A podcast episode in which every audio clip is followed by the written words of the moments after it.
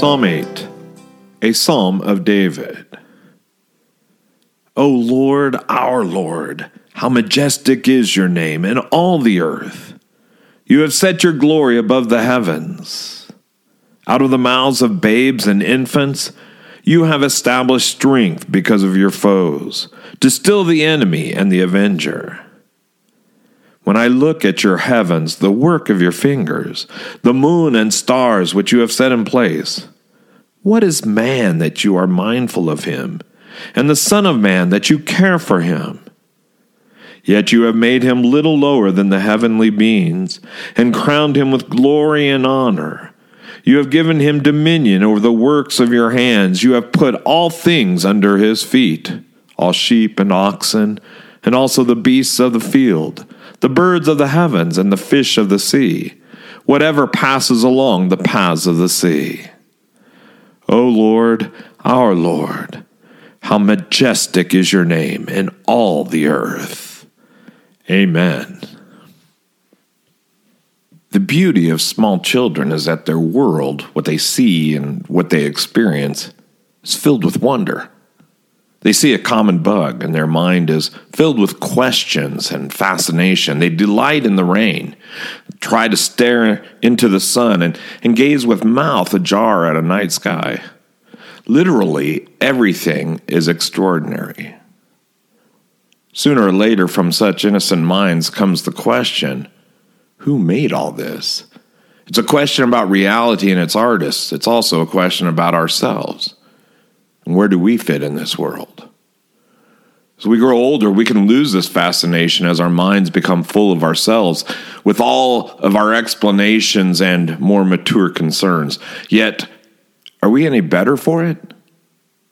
Isn't our life poorer for this?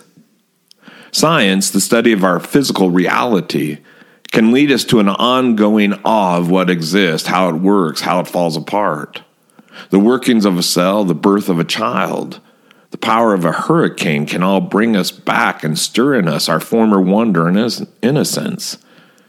When we have buffered our souls to the transcendent, we have diminished ourselves. Maybe King David never lost that innocence, or maybe he had an experience that provoked in him its renewal. But in Psalm 8, we have an exposition of a heart with its eyes wide open and a soul deep in awe with what it sees. As he sees and as he wanders, he, he learns the big lesson of nature, which so much of science today keeps missing. It all points back to its source, the Maker. O Lord, our Lord, how majestic is your name in all the earth. David speaks of the heavens and the little child.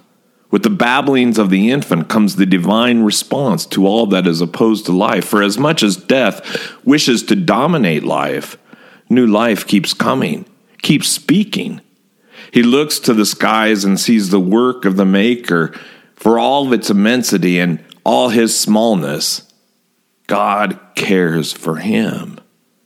God favors humanity in all creation, has given him a position that is mind staggering. Such a reality should give us pause if we will both wonder and ponder. O Lord, our Lord, how majestic is your name in all the earth. Let's pray.